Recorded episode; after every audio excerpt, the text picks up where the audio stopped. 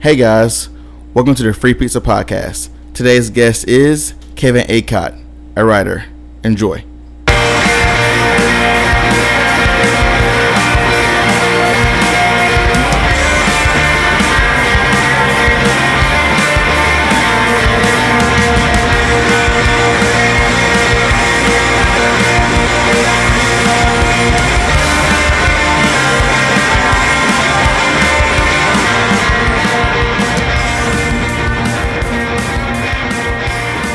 Well, yeah, let's go ahead and get started if that's okay with you.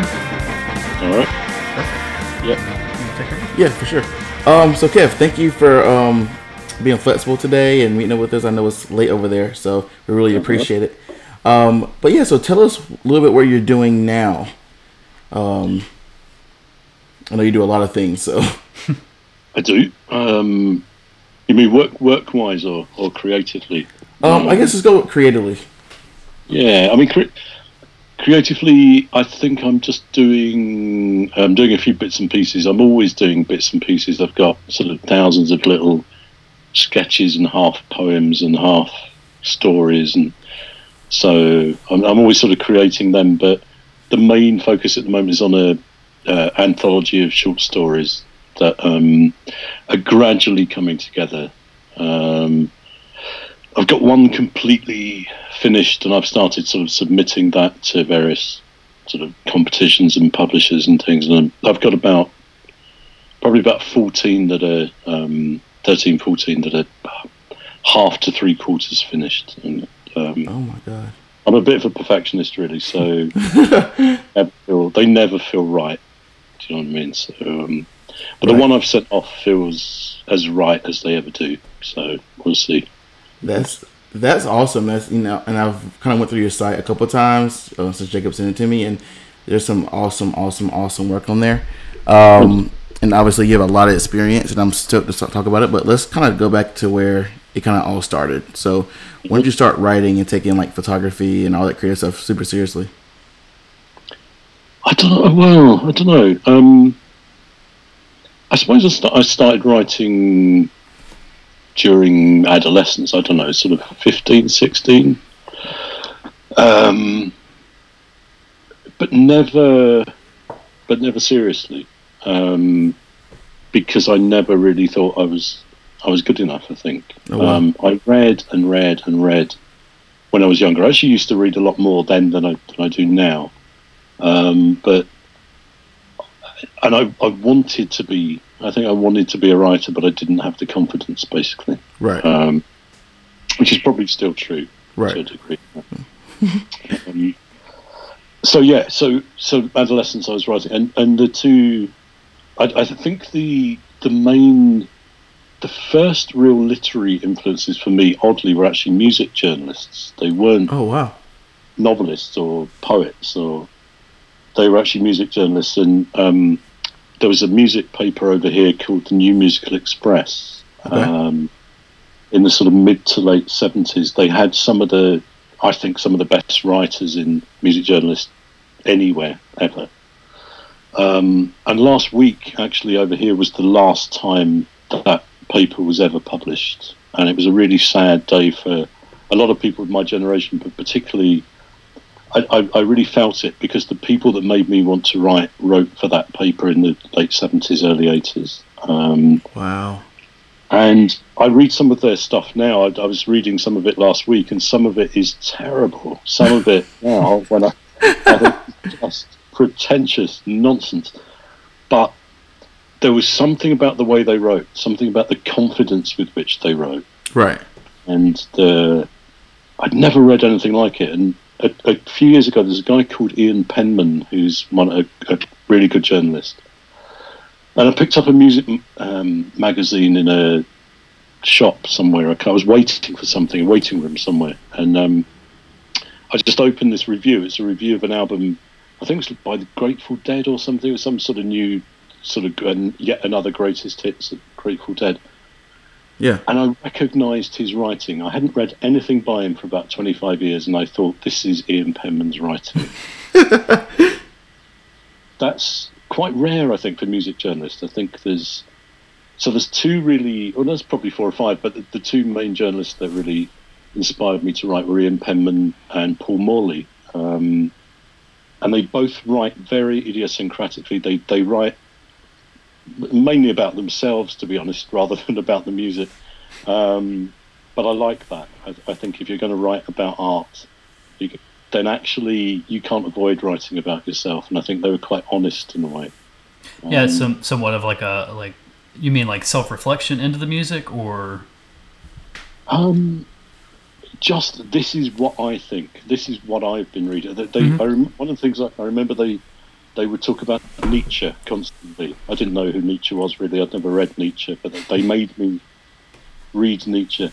And to read a sort of review of a Sex Pistols gig that somehow brought a quote from Nietzsche into it, to me, was just fantastic. It was just, wow, this is like a, you know, punk rock and very clever writing that I don't really understand. It was sort of really, you know, was really inspiring to me. So there's something about the bringing together of the intellectual, I suppose, and the, you know, and the, I don't know, whatever, the creative and the artistic that they did. Mm-hmm. I wanted to be them then. So, yeah. So they were the first writers that, I think around the same time as well, the beat writers, Kerouac particularly, all my ideas about America come from Jack Kerouac, really. I was a little bit disappointed when I first came to because it wasn't full of characters from Jack Kerouac novels, but and yet it is partly, actually. I think the myth that Kerouac created was just reflecting reality, and I think I loved that idea of America as being a place of potential and a place of freedom is, you know, has a huge impact on English people. I often think American people don't realise the influence that America has on Britain. Yes, I agree. And a lot of the time, we can't stand you. We can't stand Americans. Because we have this simultaneous inferiority and superiority complex. Yes. We think we're better than you, but we want to be like you. You're like the annoying younger brother who's cleverer and better looking, and you know. And Kerouac was a big part of me sort of falling in love with America before I even had ever been there. So I suppose there were these very English writers that were influencing me, and these very American writers. I mean, Kerouac's Canadian, but I think he, like a lot of people who do what feels like very American art, they turn out to not be American, which I think is interesting as well. Wow. The band, or Neil Young, Leonard Cohen, Joni Mitchell, you know, all those loads of great Canadian artists, mm-hmm. who in some ways are more American than Americans. I don't know. That's an English point of view, so I'm not sure whether that makes any sense. No, it does. Yeah, absolutely. Yeah. I love how you took a stab at kind of our culture, right? That's it's perfect. You're just so right, though, and that's really cool. But so when you were being influenced by this musical publication, were you trying to write just like that, or were you trying to do kind of do your own thing? But that was just an influence. I think I was probably trying to write like that, really. I remember writing some short stories that I think I was trying to find one a couple of weeks ago because I got it somewhere. A short story I wrote, and it was about being at a party, and the girl that I had been going out with and was in love with was with someone else at this party, and I sat on the stairs drinking bad red wine, and so I wrote about it, as you do when you're a teenager, and I think the style of it was very probably very much like a sort of Paul Morley music review, and I'm sure I mentioned Nietzsche more than once. Mm-hmm. So there's a very sort of slightly self-indulgent, I think there's always a self-indulgent way that adolescents write, and I think I wrote like that. Definitely. I think I'm still a bit guilty of that at times. You still have that teenage angst to a degree? Yeah, teenage teenage angst is very, very sort of dark and gothic, but slightly sort of cartoony. So I don't think I was finding any kind of style of my own. Really, I think I was copying, and I was copying Kerouac. I certainly copied Kerouac. I tried to. But it's hard for a boy from North London to convincingly write like Kerouac, really. A lot of that stuff that I wrote is gone, long gone, which is probably a good thing. I would love to have read that story from the party. That was really great. I would also say early work and most creative lives is not reflected upon. Oh, with the best view, you know? Absolutely, so not. That's usually understandable. That's cool. So, did you, as far as your writing, like, did you pursue any of that, like, in school? Did you, or did you just kind of keep it a hobby? No, like I kept it as a hobby. I didn't even do. They split it over here, or they used to, into English language and English literature, and I didn't even pursue.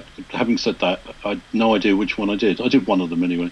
Didn't get very good grade for them. I went to a school that was for clever kids. So it was a state school, so you didn't have to pay, but it was, you know, it was selective, and the cleverest kids, in theory, went to this school. Yeah. And I think some of the worst teachers actually ended up at this school. So, it's funny how that works. Yeah, what a good combo. Yes. And so from an English point of view, we had one good English teacher that I remember very well. And I remember reading Graham Greene, and I loved Brighton Rock. That was one of the first novels I really loved. Okay. And she was part of that because she helped explain it and helped make sense of it. And, you know, sort of grateful for that. I actually reread it a couple of years ago, and I hated it, which is a real disappointment. I really wanted to. I just thought it's time after whatever 40 years to read it again, because I've always said that's my favourite book, and I read it again, and it's not my favourite book anymore. you almost had a colourful view of it from nostalgia or something. Yeah, yeah. But I read The Power and the Glory, which is the one he wrote. I think it was immediately after Brighton Rock, and I loved that. I absolutely loved it, and, you know, and do now. Whether in 40 years' time I go back to that, I might hate that as well. But it's but we also did Macbeth, but which was the other thing from school that really struck me. But when I say did Macbeth, we just read it. She would assign character, you know, I'd be Macbeth and someone else would be Lady Macbeth. We just read the lines from a book. We sort of missed the point, really. I think, given that it's a play, but it actually it left me with a sort of not a love of Shakespeare. I don't have a love of Shakespeare. I sort of wish I did, but I've struggled too much. But I have a love of Macbeth. And I remember watching Roman Polanski's version of Macbeth and loved that. So the school wasn't completely useless, but it was... and I have friends, certainly, who got a lot from... Because I think they had different teachers to me who got a lot from that school. I didn't, and I didn't have the confidence to write, and there was no one there saying, you know, you should write, and there was no one there encouraging or supporting, really. So I just kept it to myself. Oh, wow. Mm. That's wild. So I'm curious, like, I saw on your site you do poetry. So where did that influence come from? I thought of that as you mentioned Shakespeare. Well, poetry... Again, one of my sort of things I dislike my school for is that I didn't come across poetry at school. I didn't come across poetry as a kid. And this is quite complicated, I think. I think the class thing... I'm obsessed with social class, and I think all English people are obsessed with social class. Mm-hmm. But there's something where poetry, theatre... opera, classical music are seen as of the middle classes or the upper classes. They're not for us. And so I grew up really with a view of poetry that said, it's not for me. It's not for me. But there were one or two things that sort of leaked through, like Prufrock, T.S. Eliot's Prufrock, which I loved. But the reason I loved it is because there was a guy at school who was a really good songwriter, and he wrote a song based on, this is the type of school I went to, he wrote a song based on T.S. Eliot's Prufrock, which I really liked. And that's so I went backwards from his song to the poem, and then really liked the poem. And there was a couple of poems that you can't avoid and sort of sneak in, but I never studied them, I never understood them, and I still feel like I'm just learning poetry, you know, even at this age, I'm just starting to discover it, and sometimes a bit resentfully, because I feel it should be part of all of our, you know, all of our development from childhood, and it's not. Yeah, absolutely. So when did you actually dive into poetry? Like, when did you kind of start taking yourself as far as writing it seriously? Probably only 5 or 6 years ago. Okay. Oh, wow. That's pretty recent. And that was a friend of mine was really into poetry. Two friends of mine were really, really into poetry. And I think both of them were slightly disappointed in me and did their best in different ways to sort of encouraged me into it.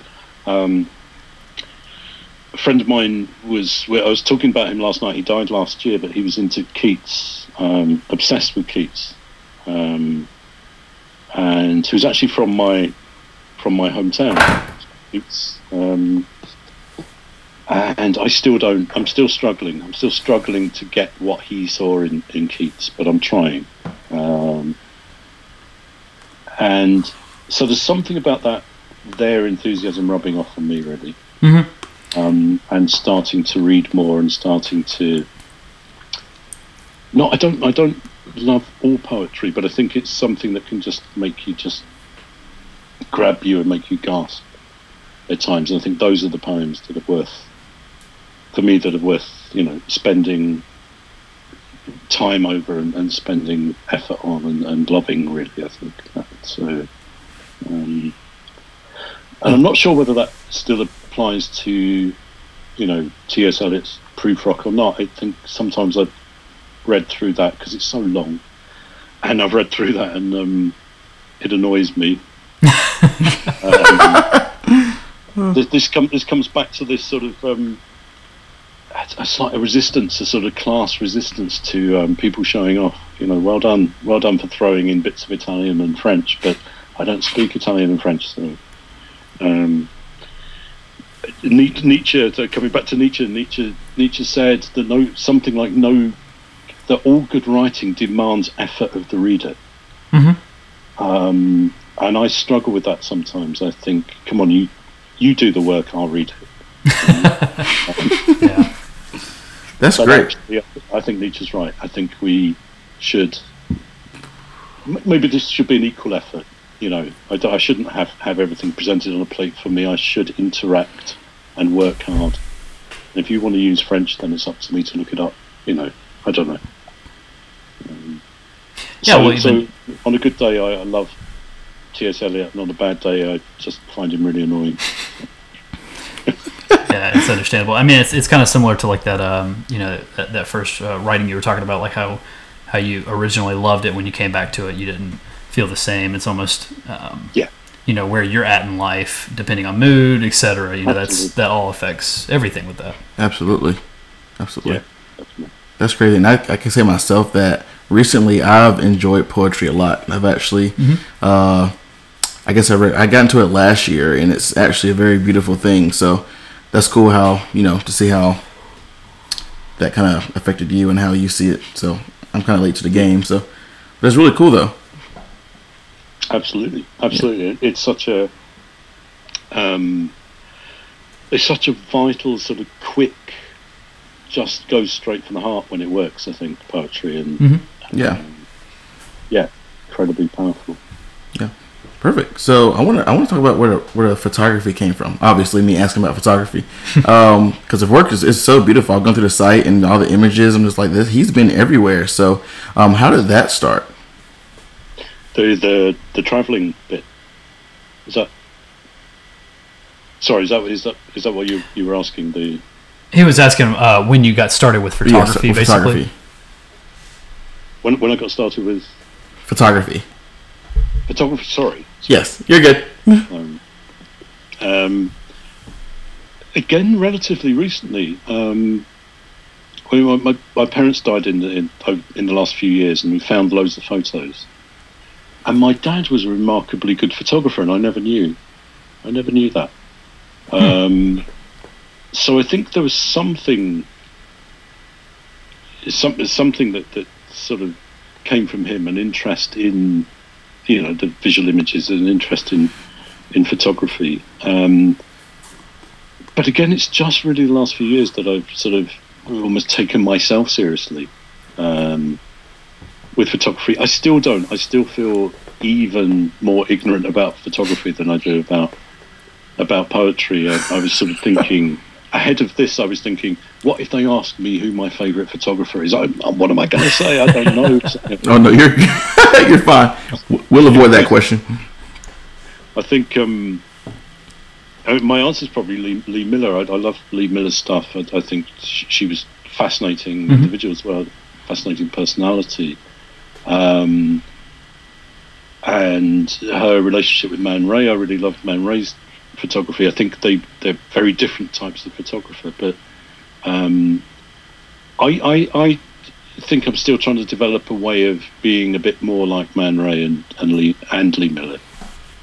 And I don't like touristy type photos, and I know I take them sometimes. I take them for other people because you have to, but trying to avoid cliches, really. I think you can take a beautiful looking shot of something that actually has no real artistic merit. It's just a beautiful shot of somewhere. Yes, I agree. So, photography, a photograph ideally should be something beyond, just a reflection of the thing it's a photo of, if that makes sense.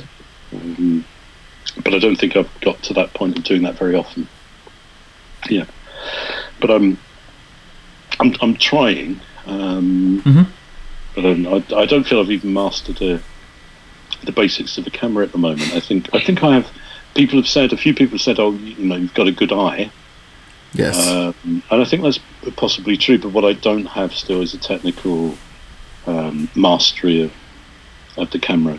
And I think I sort of, because I dip in and out, and sort of busy life, I need at some point to really focus on getting that technical mastery, because I know I don't have it, and I don't think that's being self-deprecating, inauthentically. I think it's that I really do need that. I know that's the next step that I need to take. Yeah, that's a very just being self-aware.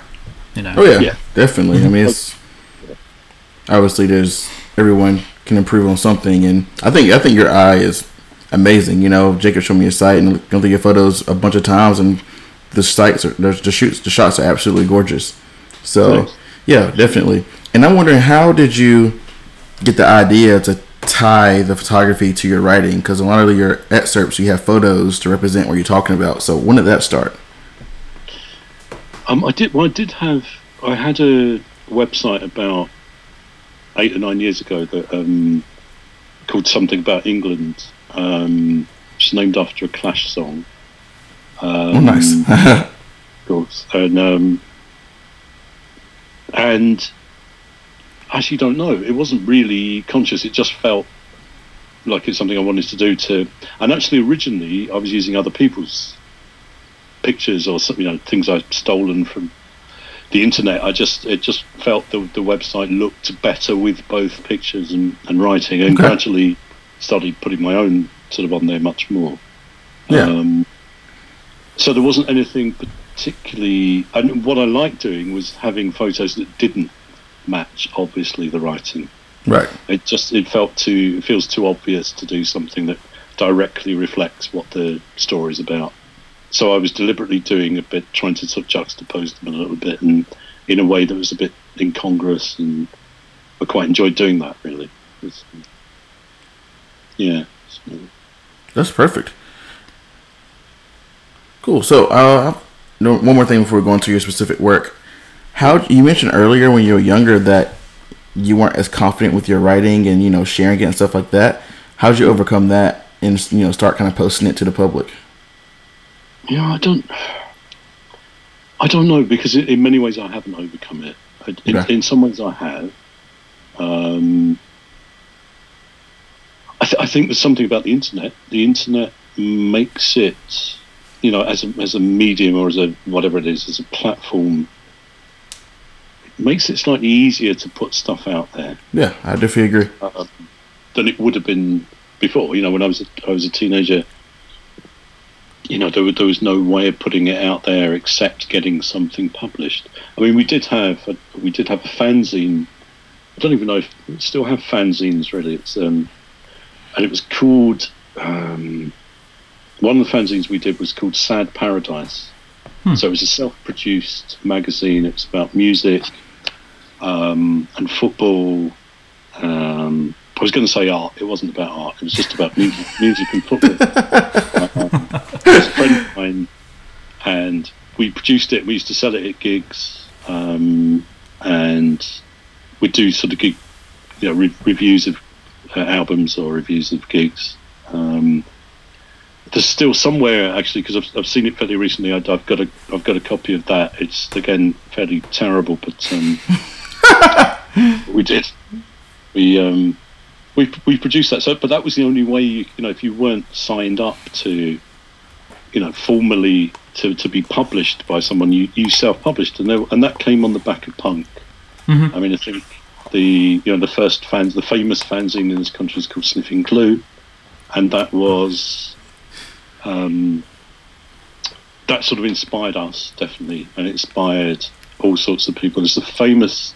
I think it was the first issue of Sniffing Glue, and the front page had, here's a chord, and it had that sort of shape, you know, whatever, G, here's another chord, C, here's a third chord, D, now go and form a band. And there are bands who will say it was that's, you know, it was saying you can be a musician knowing three chords. Oh, wow. And so the punk music in this country went alongside that sort of punk publishing, in a way, sort of Sniffing Glue, and I suppose when we did Sad Paradise, we wanted to be like Sniffing Glue. We wanted to be, we sort of copied them. So the look of it is quite punk, and that sort of, a lot of that's stolen. You know, most of what we do is stolen from the States. Really, we just don't admit it, but there's a lot of the way it looks, you know, the way that punks looked in this country, we think we really invented it, but actually we stole it from, you know, in 74, 75 in New York, CBGBs and all of that, you know, punk started there, really. Yes. We claim it started in London, but it didn't really. It's just that good old rivalry coming back. Of course. Yeah. That's right. It's like, we love you guys, but God, we hate you. Yeah, well, I mean, you know, even today, you know, in 2018, there are still those type of punk zines going around, you know, at least I can attest to that in the States. We actually started on a website called Amplifier, which was started out as a local zine, you know, promoting, you know, local artists, local musicians, etc. You know, that's kind of how we got our start on the podcast. Yep. So, still very much so important. Yeah. So I think as they would say, the spirit of punk still lives on. So I think it does. And I think, you know, there's inevitable, people of my age were sort of, you know, you look back and you think punk wasn't quite what it appeared to be, but that spirit, you know, that's the spirit of soul music, that's the spirit of reggae. It's the, you know, it doesn't matter the style of music, but I think it's about authenticity, and I think good art of whatever kind is about authenticity in some ways. It's just, you know, saying this is how I feel, this is how we feel as a group of people, and, you know, we're going to get it out there. Cool. Yeah, absolutely. Yeah, I couldn't agree with that more. Yeah, that's excellent. Cool. So, some of the accomplishments. Yeah, I would love to specifically, you know, we usually ask accomplishments, but I would love to dive into, you know, the mostly year you took for your travels. Yes. I'm so excited to hear about this. This is going to be so cool. Yeah, I mean, basically, my mum died sort of 2 years ago, mm-hmm. and there was a little bit of money from selling her house. And I was pissed off with work, and I just basically thought, if I don't do it now, I never will. I just want to jump off, get off the bandwagon, and just sort of do something. And I want to create, and I want to write, and I want to do what I want to do, really. It was quite late in life to do that, but I thought it felt like the right thing to do. And a friend of mine who sadly died last year, he was incredibly encouraging of that. And he said, don't just go and create, go and experience places as well.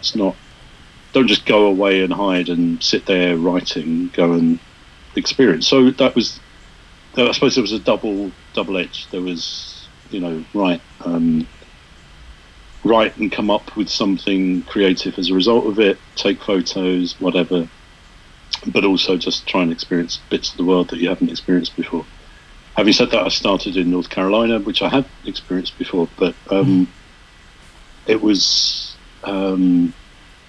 great. The very first chapbook I did was actually based around Roanoke, and I went down to the coast, which I'd never been to in North Carolina, and it's just a fantastic place, and the relationship. I am fascinated about the relationship between America and Britain, and the two-way process, and I mean that was where the first proper English settlement was in North Carolina, or what became North Carolina. And so that very first bit of writing I did was about Virginia Dare, and it was about that sort of, the first English person born in North America. Mm-hmm. What I hadn't realised, because I'd never even heard of her. I'd never heard of her before I went there last year. And what I found fascinating was that she's been used by the right, she's been used by racists, and she's also been used by the left. Oh my God! So there's something about saying, this is English.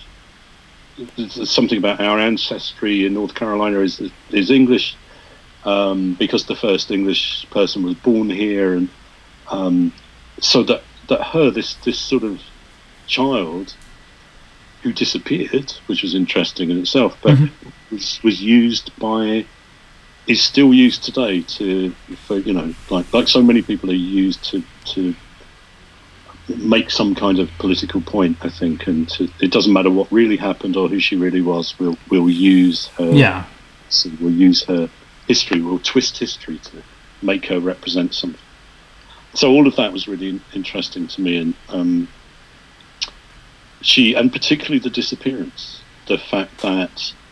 So Virginia Dare, was born into this English community in North Carolina, and then her grandfather led an expedition back to England to collect supplies, returned 2 or 3 years later, and they were gone. Mm. Those original settlers were gone, and to this day no one knows what happened to them. This was sort of 16th century, and so I love that. I mean, I love that. Where did they go? The general view is that they assimilated with the local, the Native Americans, but no one really knows for sure.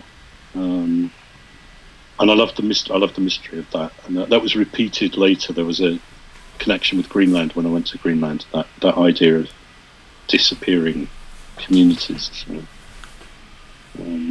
So that was.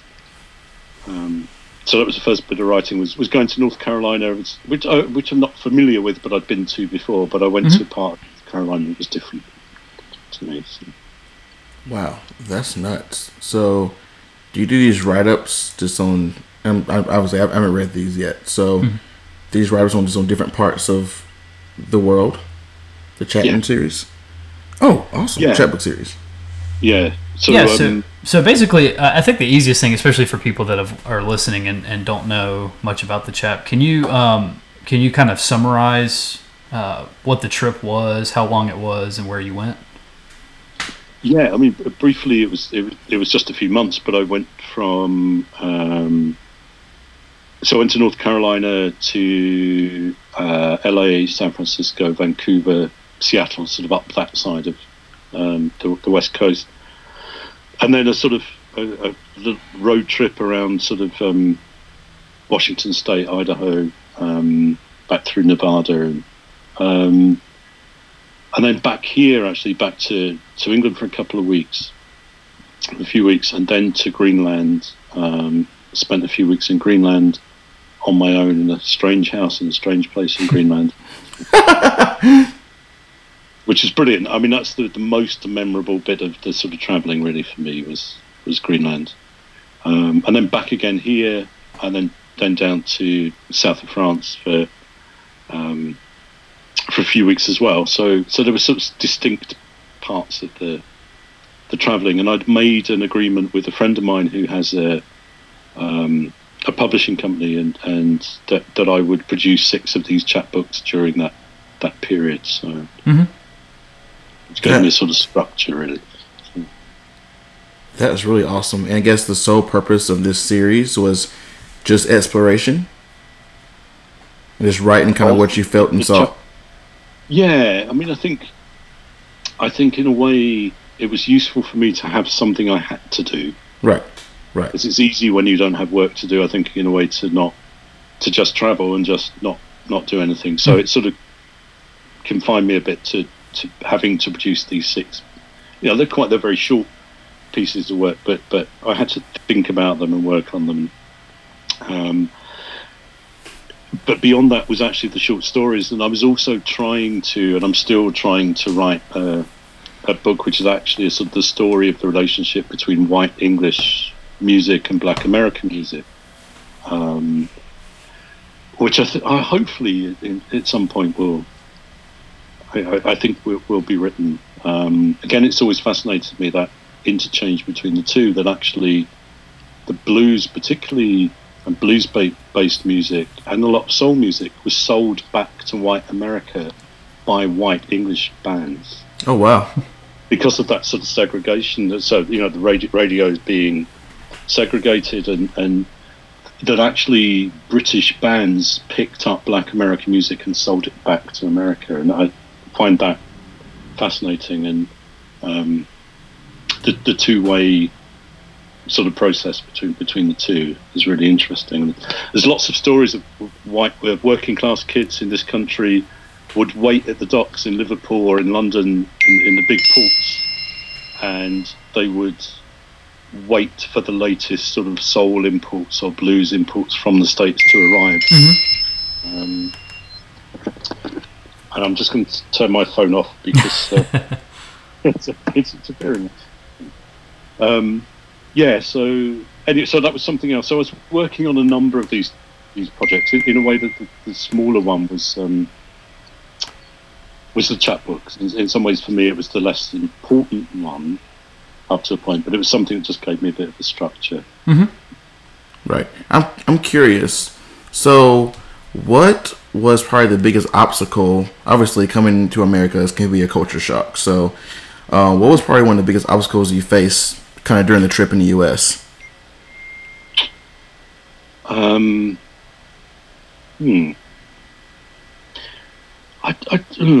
don't. Well, maybe there's I can't remember her name now. Greta Ehrlich, who wrote about Greenland. And sorry, I'm simultaneously just. Oh, you're fine. You're good. Trying to get rid of these. I actually thought I'd shut down the notifications here, but I haven't. She said one of the things that held her back as a travel writer was that she's quite shy. Right. And she finds it quite difficult to talk to people, and I would actually echo that. It was really nice reading that.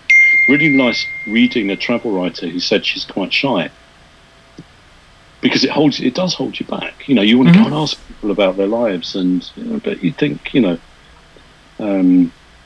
there's a cultural shyness that English people have that Americans don't have so much, I think. But I think a shy English person is really shy, and I think I'm, I can be one of those people. So that's, in a way, that's the first thing that came to mind. It's the only thing that came to mind that was a challenge or an obstacle, was that sometimes I wanted to ask more and talk to people more than I did. Mm-hmm. Yeah.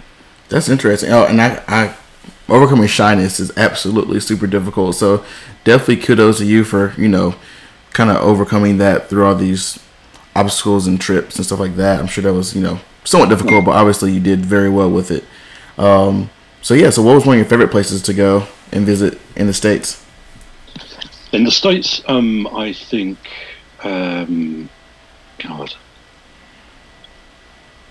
I think possibly San Francisco. Yeah. I love San Francisco. And it was annoying as well. I've just realised I use the word annoying a lot, don't I? San Francisco, at least the people I met in San Francisco, were horrendously politically correct. I was there at the time that Trump had just been elected. Ugh. And without getting too much into the politics or putting my foot into your politics, it felt like they didn't understand why Trump had been elected, and it was that lack of understanding that I think led to Trump being elected in the first place. I think it felt like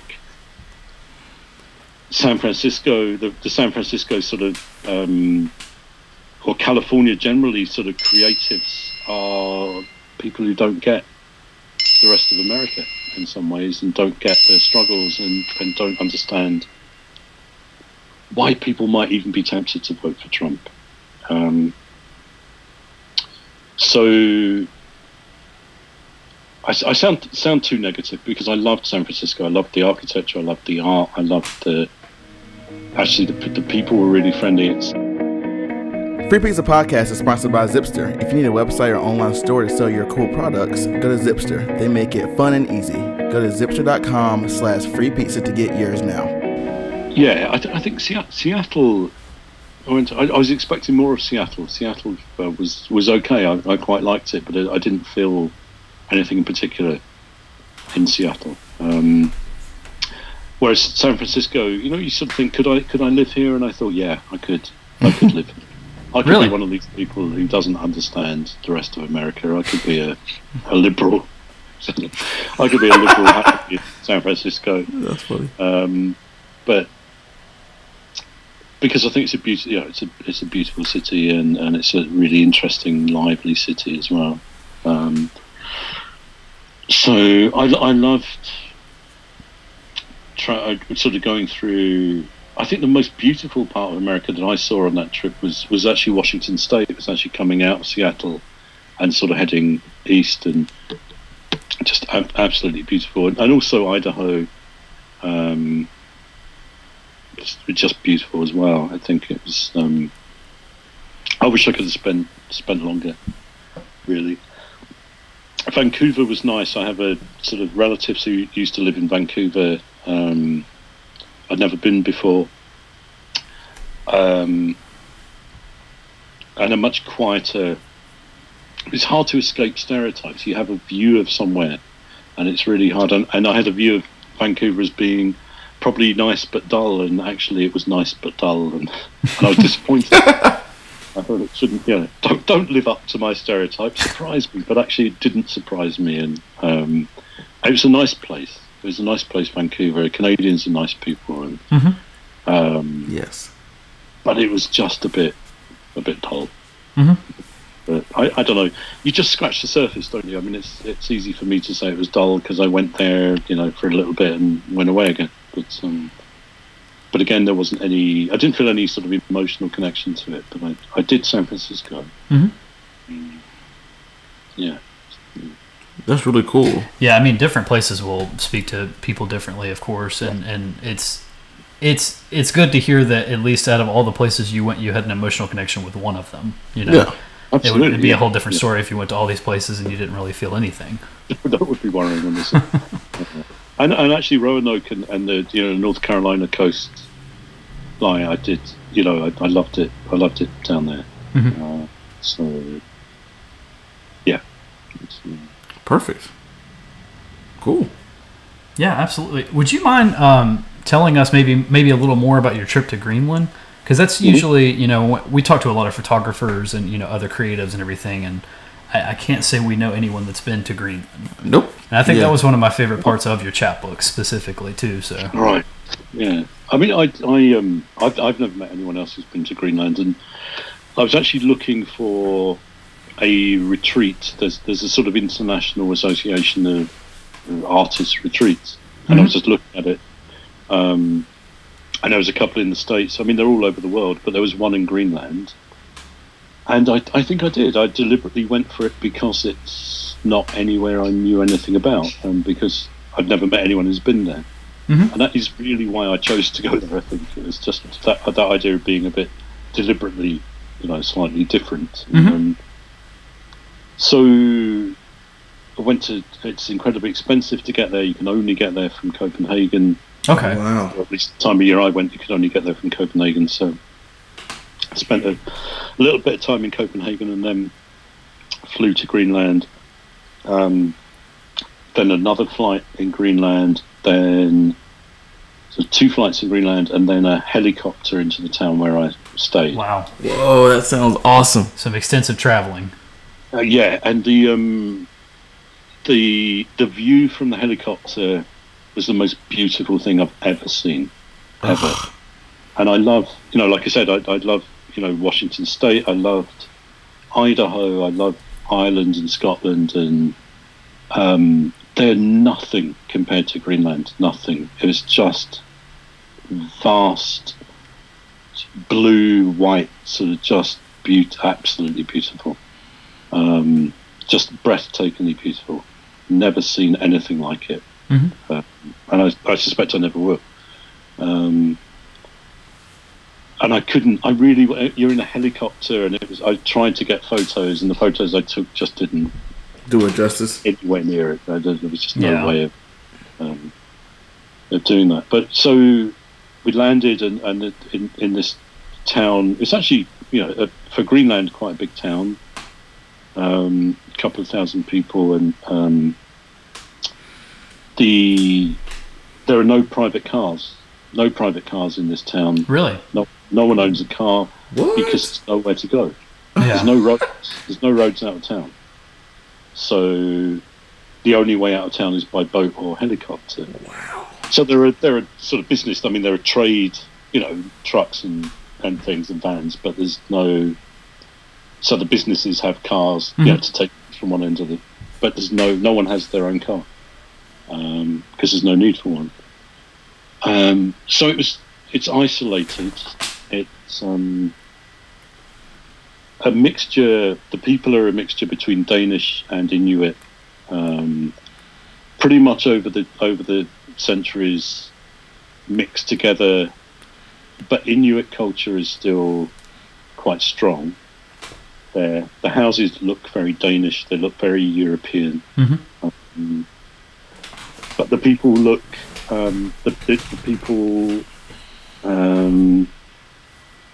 certainly look Inuit. They share to a degree language with sort of Canadian sort of Inuit people and Alaskan people. So they're and originally, I think, from Mongolia, and actually sort of moved across from Mongolia to Canada, to the northern, to Alaska, to Greenland. So there's a great sort of folk tale tradition, storytelling tradition.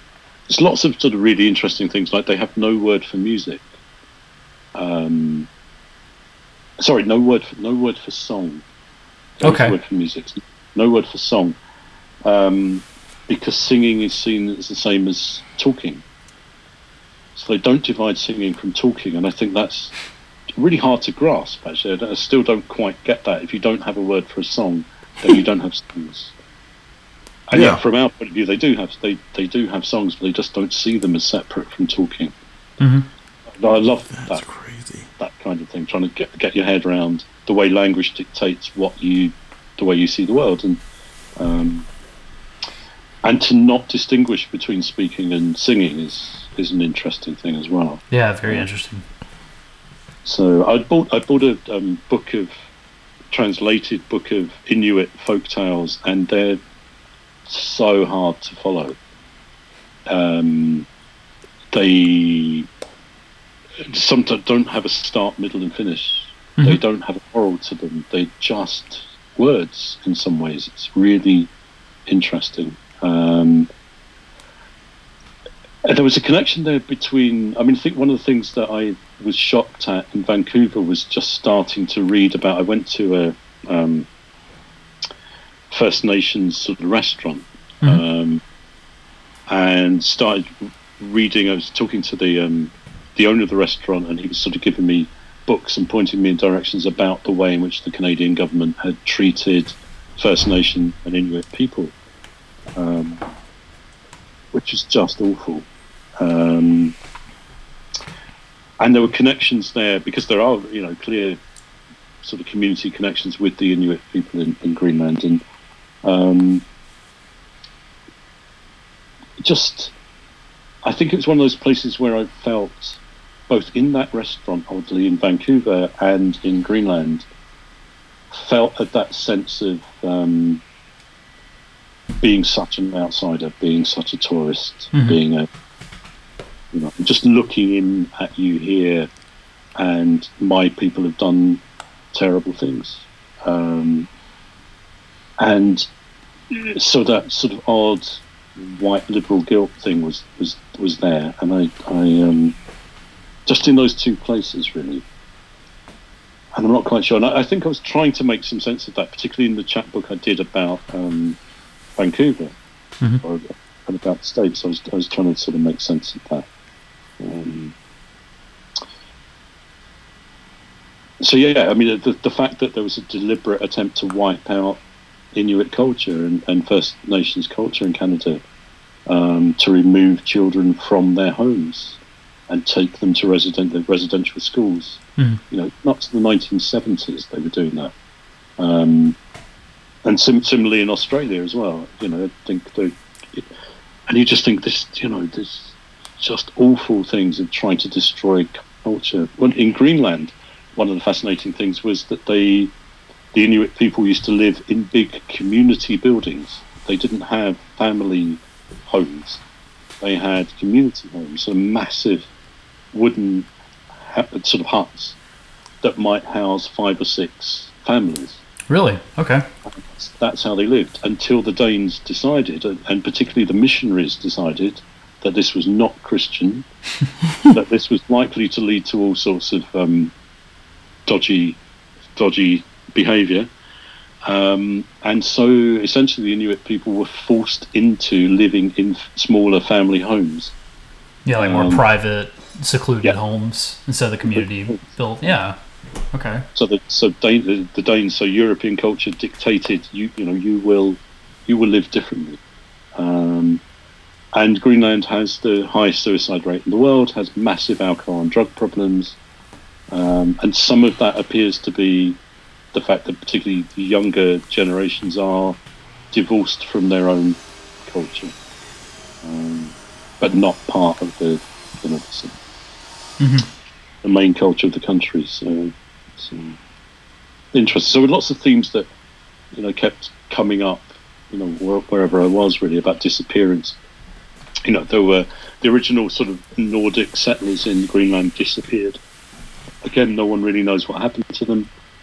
There's lots of theories, and I love that idea of the mystery of whole communities disappearing, and then sort of places being left and abandoned and being repopulated again hundreds of years later. So yeah, very interesting for sure. That's insane. Let's see. So, obviously, thank you for sharing all that with us, by the way. That is... Yeah. I'm sure there's a ton more you probably haven't told us, and, you know, I'm going to go and read all those, because I'm very interested in those Chapman books now. Yeah, that's why everybody needs to go buy your Chapman books. Yeah, I kept saying Chapman, Chapbook.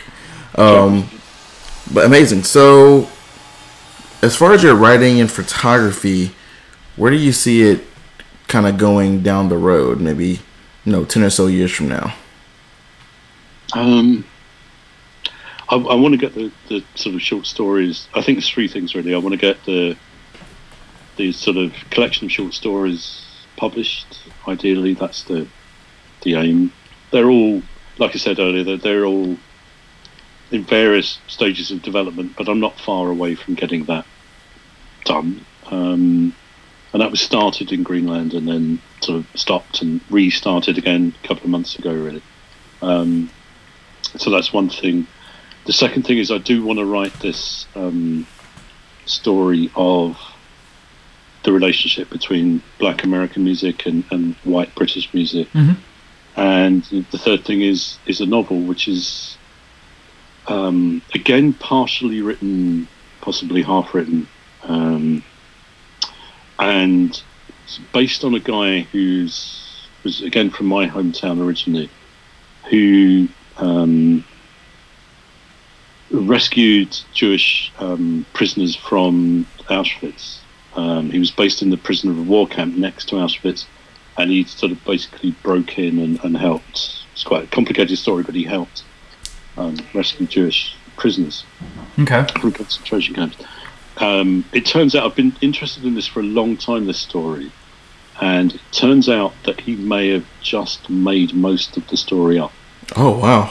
And so when I first discovered it, I thought, here's this great heroic figure. Because one of the other things I'm really interested in writing is the idea of heroes and maleness and, you know, our looking for heroes, really. And I thought I'd found this great hero who'd done these, you know, astonishing things. It seems likely that he didn't really do very much. Wow. But he was sort of taken along by the fact that Britain needed heroes, and the Allies, the British and the Americans particularly, needed to say, we did something about what was happening in the concentration camps. We bravely did what we could to actually undermine them and to rescue people. It's probably not true. There were certainly individual acts of heroism by British and American prisoners of war, but certainly not by this guy. This guy's name is Charles Coward, which is a great name. Very ironic. Charles Coward, and he. So the novel originally I was going to do a biography, but I think it's not going to happen for a number of reasons. So I'm actually basing the novel on his experience and really the experience of some of the English prisoners of war, British prisoners of war in Poland and at that time. So, so those three sort of things that I'm working at really at the moment. So I haven't done much photography for ages, not deliberately. I was just thinking about that when we sort of mentioned it earlier. I used to really like just going out and just choose somewhere to go and just take photos, and I haven't done that for months. So, but I think these things come and go, and you sort of find a focus for a while, and then it drifts. So I haven't given up photography, but I haven't really done anything seriously for a few months. Okay. Well. Yeah, I'm sure there's some kind of, you know, ebb and flow, especially since you basically participate in two different, very different, you know, creative fields of photography and writing. I'm sure, you know, they kind of go back and forth. Yeah. Yeah. And they both take a lot of skill and time. So I can understand how, like, maybe, you know, every now and then you'll kind of do more than the other, and, you know, obviously the skill is probably still there, and you kind of pick it up when you're ready. So I'm stoked to see your photographs and how they come about in the future. I'm sure you'll come back to it and, you know, do very well with it, of course. That's really cool. Yeah, very cool. So you've touched on a lot of them. What would you say you had left out? Any of your biggest influences?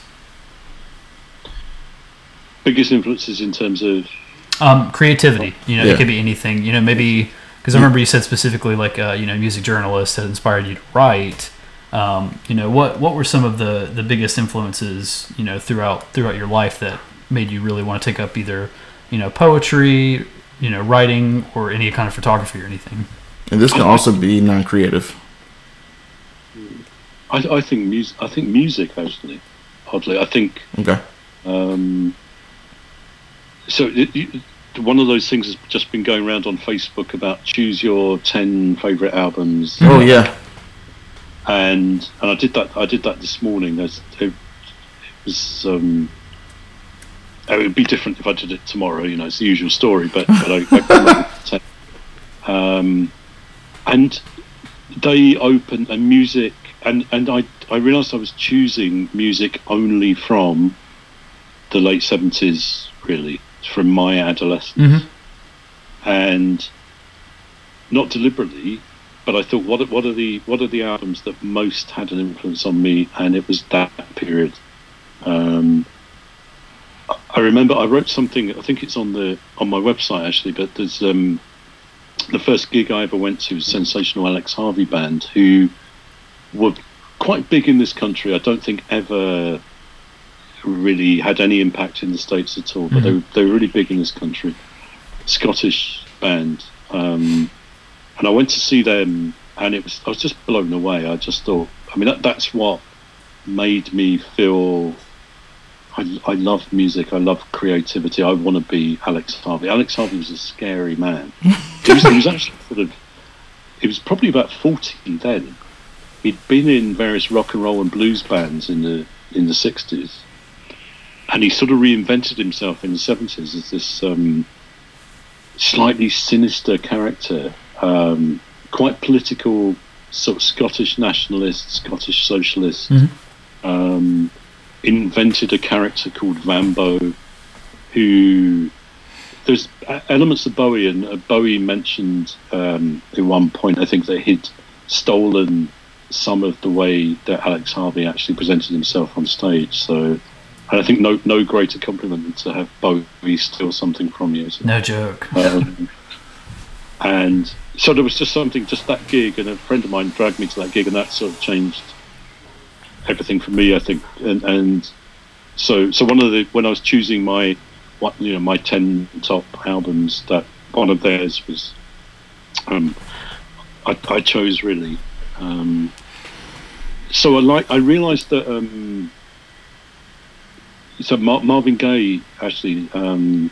Which is Let's Get It On, and someone said in reply to me, but What's Going On is a much better album, and I think What's Going On probably is a much better album. What's Going On was Marvin Gaye being political and much more sort of hard-edged and much more thoughtful. But actually I just love Let's Get It On because I heard it first. I heard that before. It was the first Marvin Gaye album I heard, and you know, that voice, I just thought, geez, you know, that's. I think I responded to it like, white English kids just loved black American music, and it's a hard thing to understand, hard thing to explain, and I don't know. I'm not sure. I'm hopefully going to write a whole book about what that's about, really. But, yes, please do. Who knows? I don't know what it's like. It's I don't really know what that's about. But I remember. So I loved the sort of harder, you know. When I was looking at those 10 albums this morning, I thought, this is a bunch of white rock music. Really, this is white boy rock music, on the whole, except for Marvin Gaye, and except for Françoise Hardy, who's a French singer, sort of chanteuse, and from the 60s who. I also love, and actually musically, one of the things I've really got into is European music, particularly French music, the last few years. So I think going back to your your question, I think music influenced me, but just life does, isn't it? I think, relationships, beginning and ending, you want to make sense of them, so you write, or you write a song, or whatever you're good at, or you go out and take photos, and you try and reflect what's going on in your life. And I think there's a quote by Wordsworth about poetry being emotion recollected in tranquility. Okay. And I think good art is actually emotion recollected in tranquility, really. I think bad art sometimes and bad music sometimes can be, here's what I'm feeling right now. And it's not crafted or made into anything. It's just a big, I'm going to sort of vomit over you my anger or my depression or my what. And that can work. I mean, I think punk, when punk came along, that was like that. I think blues, when it started, was like that. I think early reggae was like that. But and soul, soul music was like that when it first started, and it worked. But then, I think for music to have any sort of longevity, it needs more than just to be emotion. It has to have something else. It has to connect really with the mind and or whatever with thought as well. So the best music is both. I've no idea what I'm going on about now. No, you're fine. I think no. The rants are they're very relevant though. I mean, you're explaining why, and I love that. That's cool. So music and life. That's good. I like that. Yeah, absolutely. Yeah. So as far as branding yourself over the years, well, marketing and branding yourself, as far as being a writer and photographer, how have you done that? Like, how have you kind of put yourself out there for the world to see, and for people to like watch your work grow and stuff? What sources are you using? I haven't really, and I think that's probably a mistake. I don't think I have marketed myself. I think Albin, who's the friend of mine who sort of published the chapbooks, has been very good at trying to get me to do that, and has actually helped me do that more. But I do have this sort of lack of confidence, and I think a sort of self-effacing thing. I think there is something about being English that I remember my parents would, the worst thing you could be was big-headed. That was the worst thing. My mum had real problems with American people. My mum thought Americans were big and loud and brash, and that was the worst thing you could be. And she'd never met an American, but she just... she had that preconception. And I think there was something in British culture, certainly at that time when I was growing up, that said you should be quiet, you shouldn't be boastful, you shouldn't put yourself out there, you shouldn't market, you shouldn't brand yourself. And those messages are quite strong, I think. There's a friend of mine who's a music journalist, quite well-known music journalist and a writer now.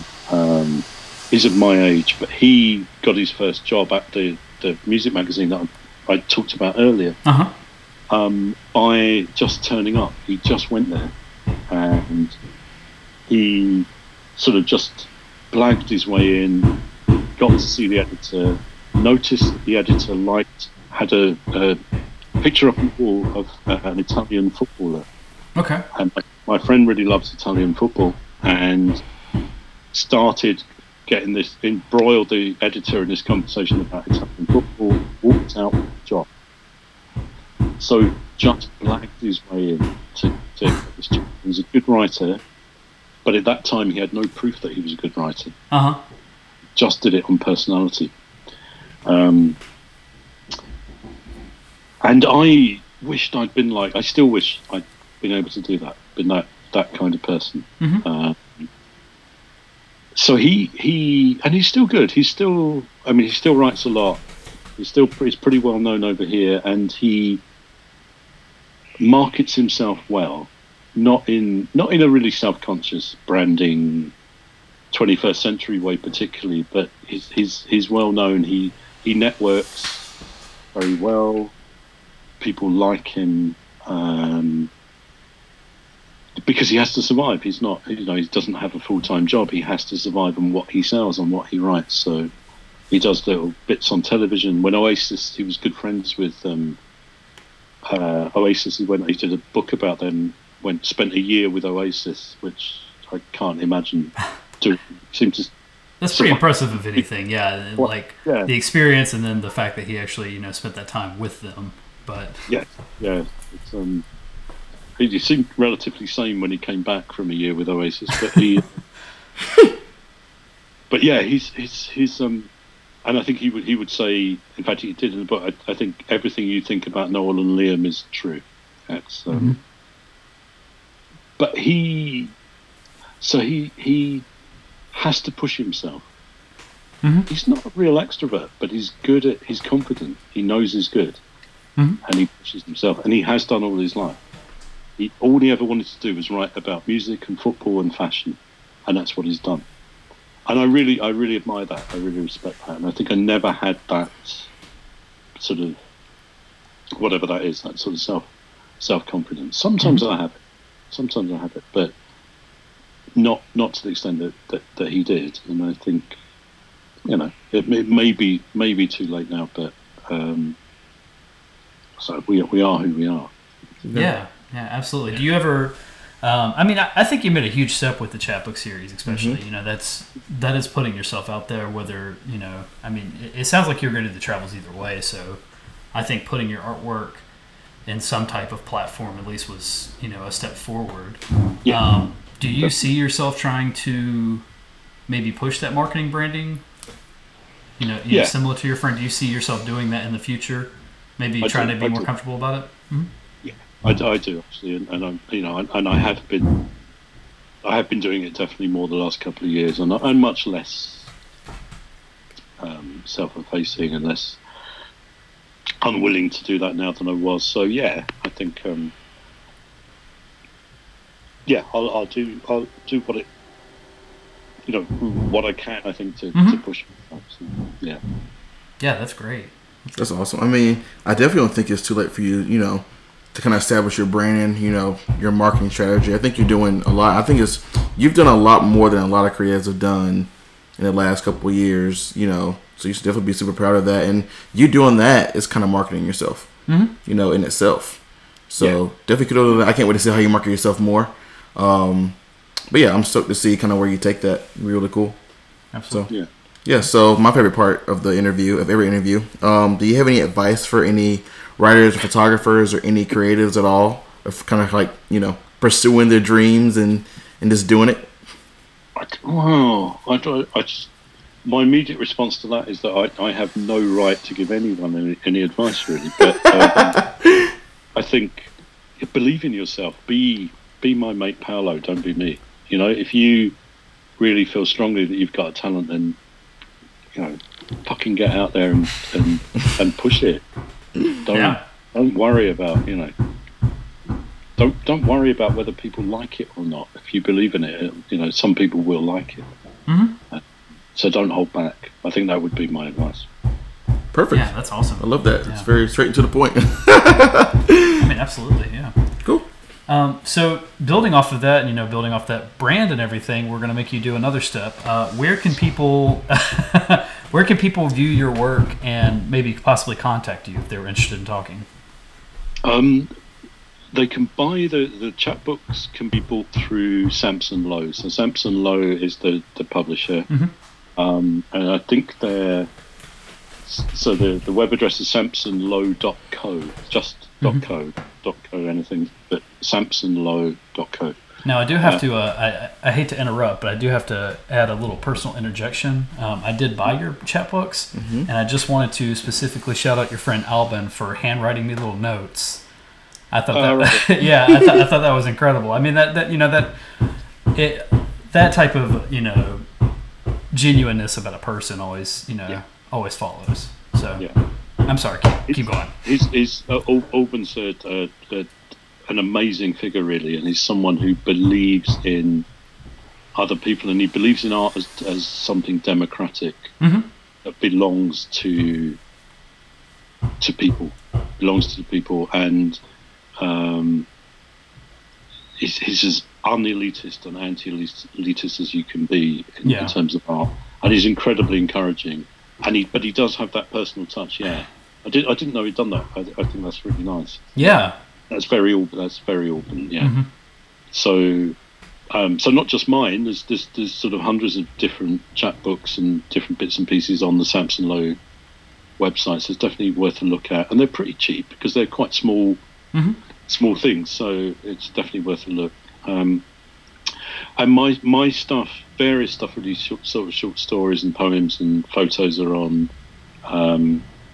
It's kevinacott.com. Mm-hmm. It's 1C and 2T's. When Facebook first started up, there was actually a Facebook group called No, It's 1C and 2T's. And it was set up by an ACOP who was fed up, as I have been all my life, saying, no, it's 1C and 2T's. So I'm not quite sure what happened to that Facebook group, but it was nice that we could bond together over people misspelling our names. Yeah, absolutely. So, yeah, so it's kevinacott.com. I need to get back to it because actually they haven't put very much on there mm-hmm. recently, so I'm going to try and sort of resurrect it and start putting a few more. Yeah, that's great to hear. I mean, there's still quite a bit of work on there. I was going to say, like, to people who are listening right now, we've touched the very tip of the iceberg with Kev. He has a ton of work on his website, so please check it out. He's so talented. I was going through it today at work, and I was like, gosh, he has done so much. Super inspiring. So, yeah, thank you so much. This has been really, really, really cool. Yeah. Yeah, absolutely. No, thank you. We appreciate you willing to stay up so late. Yeah, thank you for staying up so late. He's 4 hours. Yeah, I might be shy and lacking in confidence, but talking about yourself is a nice thing to do, really. So, yes. Yeah, absolutely. So I've enjoyed that. Well, we appreciate it. Thank you. Well, thanks again. I certainly appreciate it. We'll, of course, let you know before the episode goes up, and can't wait to hear the response about it. Yes. Thank you. Cool. Have a good night. And you. All right. Thanks again, Kevin. Bye. Thank you.